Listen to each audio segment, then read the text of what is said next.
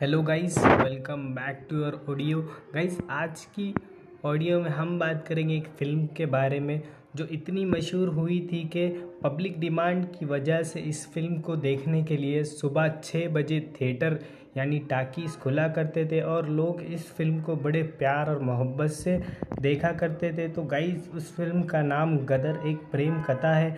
तो गाइस ये फैक्ट आपको कैसा लगा, हमें ज़रूर बताएँ और हमें फॉलो करें। Thank you so much